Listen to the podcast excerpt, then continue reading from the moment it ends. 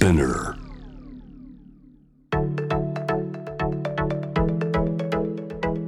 伊藤忠 Dear Life, Dear Future Brought to you by 伊藤忠 SDGs スタジオ伊藤忠 SDGs スタジオから公開収録でお送りする Dear Life, Dear Future 今回お迎えするゲストは俳優の板垣瑞希さんです。よろしくお願いします。ね、今日もたくさんの方にお集まりいただきましたけれども、はい。板垣さんはファンからは何と呼ばれてるんですか？まあ水木くんですかね。あ、水木くん、はい。名前で呼ばれる名前でシンプルに。今日私はじゃあなんて呼んだらいいですか？一個、うんうん。こう僕ミッキーって呼んでほしいんですよ。おミッキー。はい、なんかその海外に行った時とかに、友達になったりするとやっぱ、なんか水木でももちろんあ伝わるし、でもねうんうんあれなんですけどまあでもこうなんかキャッチーな方がいいなと思ってて、うんうんうん。自分でこうミッキーっていうあだ名をなるほどね。伝えてるっていうのをこうしなんていうんですか好評というかはいはい。こうなんかシェリーさんにこう呼んでもらうことでこう広めていきたいっていうのが正直あって。ミッキーって呼ばれるのをちょっと広めたいんだ。はい。えそれはなんか今後やっぱりちょっと海外で活躍したいなみたいなのもはい。あるんですか？はい。えー、すごいすごい。ハリウッドとか。ハリウッド行きたいです。そうなんだ。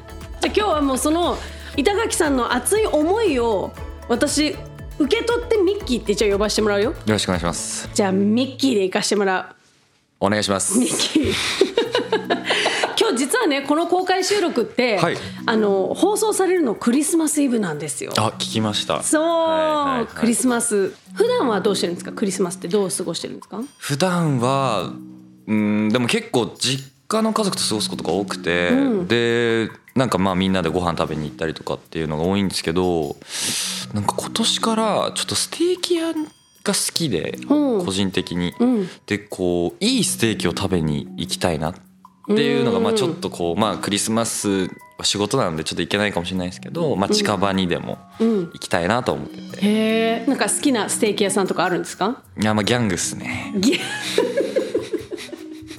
ギャングね。ギャングっす、うん、ウルフのギャングウでしょ？ルフのギャング。わかるよ、はい、わかるいいっすよね。ウルフギャングステーキハウスってねやっぱりちょっと高級な高級な。ちょっと憧れのスちょっとテーキハウス。なんかそれをこう、なんて言うんですか自分のお金でわかる。行けるようになったんだっていうのがちょっと家族連れてきてね。とか、うん。友達と一緒に行こうぜとかでもいいし、うん。うん。なんかそういうのがこうちょっと俺がちょっとウルフギャングを出せるようになったぜみたいな。ね。はい。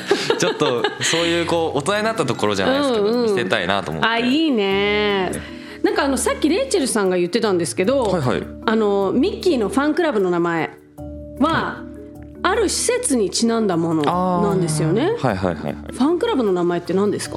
僕はあの、うん。板垣湯っていう。ゆあのお湯の、はい。板垣湯？板垣湯です。やだちょっと私のシェリーのお風呂場真似してるんじゃない？YouTube の名前。ほんまやな。なんで板垣湯っていう名前にしたんですか？えでもなんかこれはそんなに言う場がなかったんで言ってなかったことなんですけど、実はなんか普通に銭湯を最初やってみたくて。うん。あ自分が？自分が。経営ってこと？経営ですおねー。で銭湯とかそういうまあカフェとか作りたいなとかって思ってたんだけどまあこう今やっぱこう物理的に銭湯が作れるかってさちょっとこう現実的ではなかったんで、じゃあせめてそういうこうちょっとあったかい空間こう湯気が立ち込めててなんかこうなんかはまあいわゆるちょっと裸ボンボンだけど、うん。なんかあでもなんか服着てるみたいにあったかいじゃないけど、なんか裸だけど包まれてるみたいうんな場所にしたいなと思って、あじゃあ気分だけでも板垣湯っていう。すごいね。銭湯経営が本当は夢だけどちょっとあまりにも規模が大きすぎるからまずはファンクラブをやろう。ファンクラブから。こうやっぱ土台から始めないとそうそう,、ね急に俺が銭湯始めるっつってもやっぱ誰もじゃあ来てくれなかったらこう出資する人もって感じになっちゃうじゃないですか。うんうん。すごい現実的な話するじゃない。出資する人とか、はいじゃあ結構考えてるんだね本当に。銭湯。なるほどね。ちょっと将来経営するんだったら結構参考になるかもっていう情報をねはい。あの仕入れてきてるんですおよっと？はい。まあ、レイチェルさんがね最初に銭湯のことを SDGs とも関連のある施設っていう話をしてたんですけど、はい。あの豊島区の、えー西池袋にある銭湯の妙法湯が、SDGs に関するお風呂。その名もですね、はい。昆布湯っていうのを取り組んでるんですって。えー、聞いたことあります？昆布湯って。なかったです。ね昆布湯ってなんか美味しそうな感じがするけど。これ昆布ってたくさんミネラルが含まれてるっていうのはねなんかイメージあると思うんですけど、だから本当にお風呂に入れることでミネラルバランスが保たれて肌がしっとりするんだって。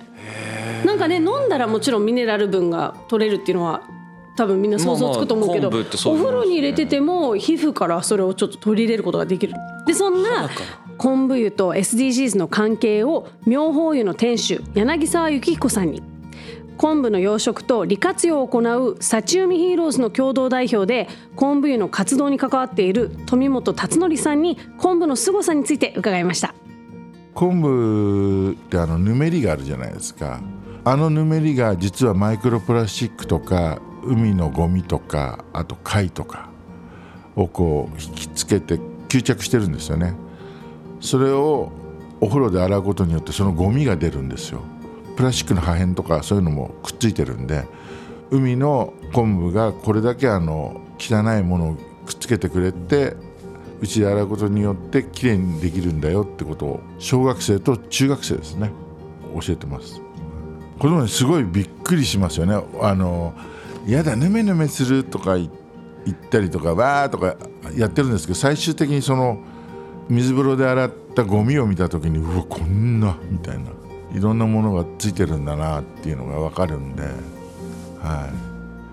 はい、昆布は実は海の中で非常に重要な役割を果たしていまして、えーと昆布を養殖している間っていうのはプランクトンが増えて小魚が集まってきてでそのまた小魚を食べにこう大きな魚が集まってきてって一つの生態系ができる、まあ、海が良くなる豊かになるっていう表現するんですけどあと注目すべきは、まあ、簡単に言うと海の温暖化対策。光合成の働きがあの陸の木と一緒で海の中でも海藻ってあるんですね。そうするとやっぱ二酸化炭素の吸収して酸素も作ってくれるっていうところでまた海が豊かになる。さらにはその今磯焼けっていう問題でこう海の中潜るともう砂漠化の状態でもう日本今全国的にその磯焼け状態ででさらにカリフォルニアなんかに行くとあの海の森が95%も消失しちゃったっていう、まあ、状況があってでそこに対してそのまま放置しとくともう魚の隠れ家もなくなっちゃうし酸素の供給源もなくなっちゃう。そこにこの昆布養殖は非常にいいとされてます。すごいね。なんか知らないことがいっぱい出てきたからはいはいはなんかえなえ？すごいね昆布って。い 一つだけじゃないそうそうそうそう。なんかすごいいっぱいいいことしてて、はいはいはい。まずじゃああのぬめり？あのぬるぬるしてるのがあそこにマイクロプラスチックとか海のゴミがこう引きつけて吸着してくれる、はいはい。まあ、マイクロプラスチックってねあの知ってるかもしれないですけど直径5ミリ以下の小さいプラスチックのことを言うんですけど結構それがやっぱり魚が食べちゃったりとかあの海に本当に今すごい増えちゃってて環境問題まあ、ちっちゃいから余計こう取れなかったりそうそうそうそう。なんですけどそれを昆布の表面が取れる。取ってくれる。吸着してくれる。これすごいよね。すごいですねでさらに海の中の温暖化対策として陸の木と同じ光合成してるって知ってました？できるしねそうそうそう。海の中でも二酸化炭素を吸着して酸素を作ってるって。でこれねまだまだすごくて、はい。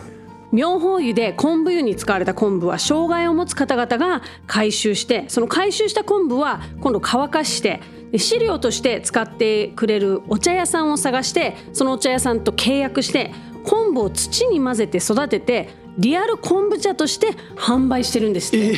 えー、あこれですか？そう。だからお茶なんだよ。日本茶なんだけど、はい。昆布を飼料として使ってるからリアル昆布茶っていう名前をつけてお茶。えー、まあ最後までってことですよね。本当に本当に。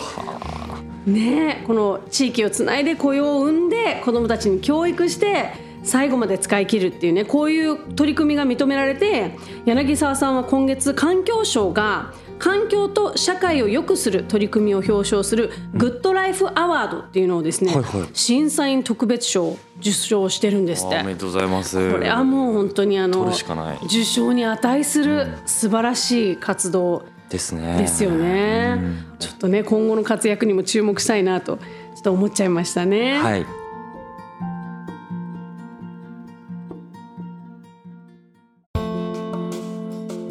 以外にもね映画とか、はい。い、ろんな作品から元気もらったり考えさせられたりってことあると思うんですけど、なんかこう SDGs について考えるきっかけになった作品ってありますか？結果見てたものがあこれ SDGs だったんだって気づいたっていう逆パターンだったんですけど、あのアデル・ブルーは熱い色っていう映画がありまして、はいはいはい。はい、なんか例えば自分が女性が好きなこと僕が今女性が好きであることっていうのは僕にとって当たり前だけどでも誰かにとって当たり前じゃないっていうことをなんか僕は母親とか父親とかから教わってて子供の頃から、でそういうのにこうなんか違和感っていうのがなかったんですよ。生まれながらにしてどっちが好きかみたいな僕の中でそういうのがあったんですけど、うん。ねその理解があったね。理解があったんですね、うんうんでこう少なからずなんかまだこう男性が男性のこと好きになるっていうのもまだ男性まあ心の中の話なんであれなんですけど、なんかそのそれも僕が女性を好きであることと一緒だって思って僕は生きててうんうん。でこの映画を見た時になんかかといって僕が関わったことがすごくあるかっていうか自分がじゃあそういう人が友達にいたかって言われるともちろんそうではなかったんですよ僕は。うん。たまたまなんですけど、うんうん。なんかだからこそこう映画を見てあなんか女性も女性が好きであるとかっていう要要はこう男性である肉体じゃない人間のそういう心理とかも、それがその人にとって当たり前であれば当たり前なんだとかっていうのが、うん。なんかこの映画を見た時にすごくなんかこう腑に落ちた部分っていうのと、うん。まあ、映画としてもシンプルに好きだっていうのと、うん。なんかその性別っていうのが要はじゃあ映画はこう基本的に男性が女性好きで女性が男性のことが好きでっていう人間が多いからそういう作品って生まれやすいけどでもそこに別に性別っていうのは正直ですよね。うん。やっぱ関係ないじゃないですか。うん。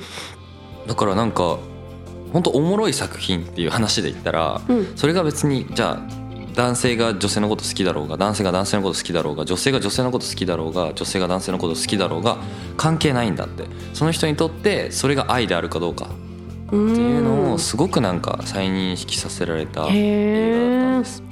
あのこの映画「アデルブルーは熱い色」はい。っていうのは2013年にフランスで公開されて、はい。日本では2014年の4月に公開されてるみたいなんですけど青い髪をした美大生のエマに一途な思いを注ぐアデルの愛を大胆なラブシーンとともに描いた作品なんですね。はいで第66回カンヌ国際映画祭で史上初、えっと、最高賞のパルムドールパルムドール賞ってよく聞きますよね、あれが監督だけじゃなくて主演女優の2人にも贈られたものすごい話題を集めたラブストーリーなんですって。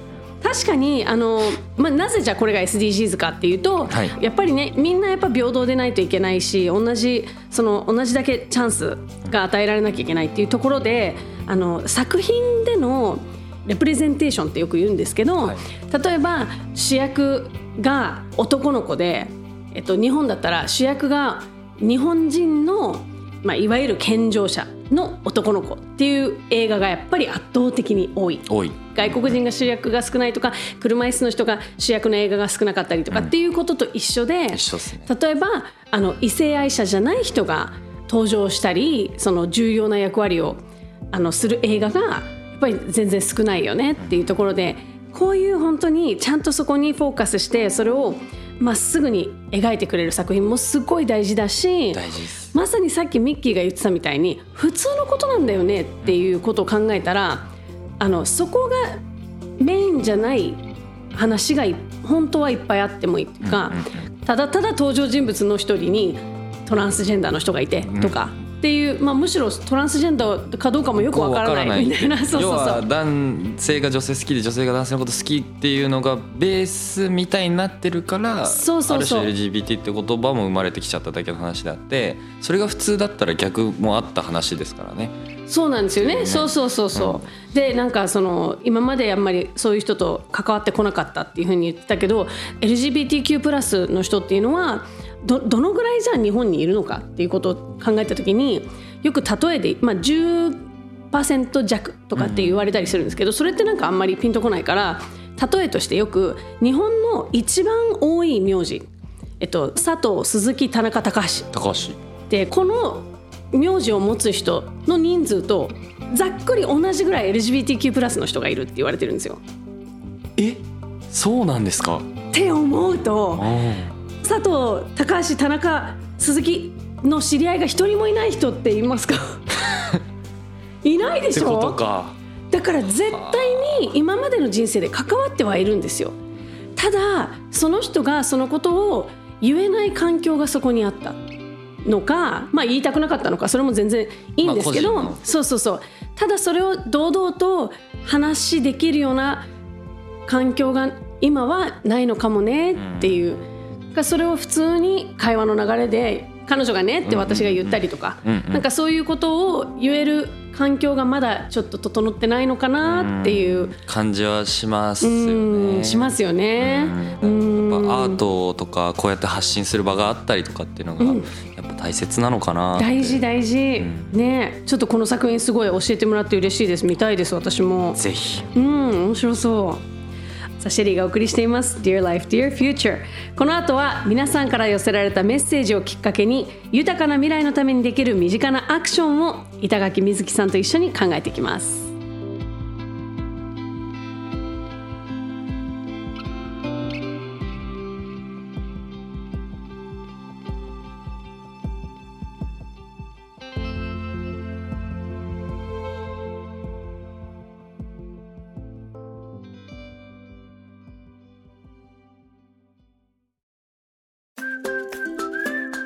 伊藤忠 SDGs スタジオキッズパークここは遊びながら自然と SDGs に触れられる場所。壁に耳を当てると聞いたことのない動物の声が聞こえたり初めて出会う廃材でオリジナルのアートが作れたり子供から大人まで想像力が刺激されるはず。難しいことは考えず思いっきり遊んでくださいね。東京青山にある伊藤忠 SDGs スタジオキッズパーク。入場無料。事前予約制です。詳しくはキッズパークで検索を。育てる作る食べる返す。いただきますの前とごちそうさまの先に広がる世界を知ることで美味しいがもっと豊かになるレストラン星のキッチン。もったいないバナナのパフェソイミートのボロネーゼ。地球に優しいお子様ランチ。みんなが大好きな定番メニューにサステナブルな食材を取り入れてこの星の大切なことを美味しく楽しくお届けします。営業時間は午前11時から夜9時。伊藤忠 SDGs スタジオレストラン星のキッチン。皆様のお越しをお待ちしています。東京青山にある伊藤忠 SDGs スタジオ。子どもの視点カフェ。赤ちゃんが感じている頭の重さを大人に換算したベイビーヘッドや重すぎるランドセルを体感できる大人ランドセル。2歳児から見える朝食風景を再現した2歳の朝食など。子供になって世界を見ることができる体験型のカフェです。伊藤忠 SDGs スタジオキッズパークに併設。営業時間は午前9時半から午後5時半まで。気軽に立ち寄って子どもの世界を体験してみてくださいね。